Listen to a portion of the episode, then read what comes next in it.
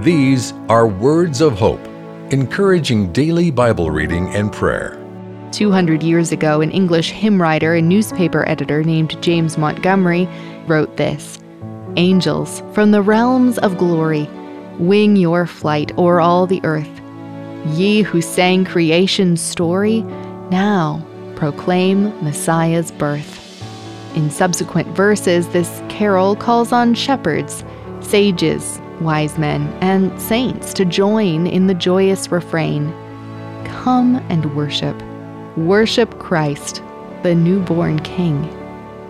Every creature, both human and angelic, should come and worship Him.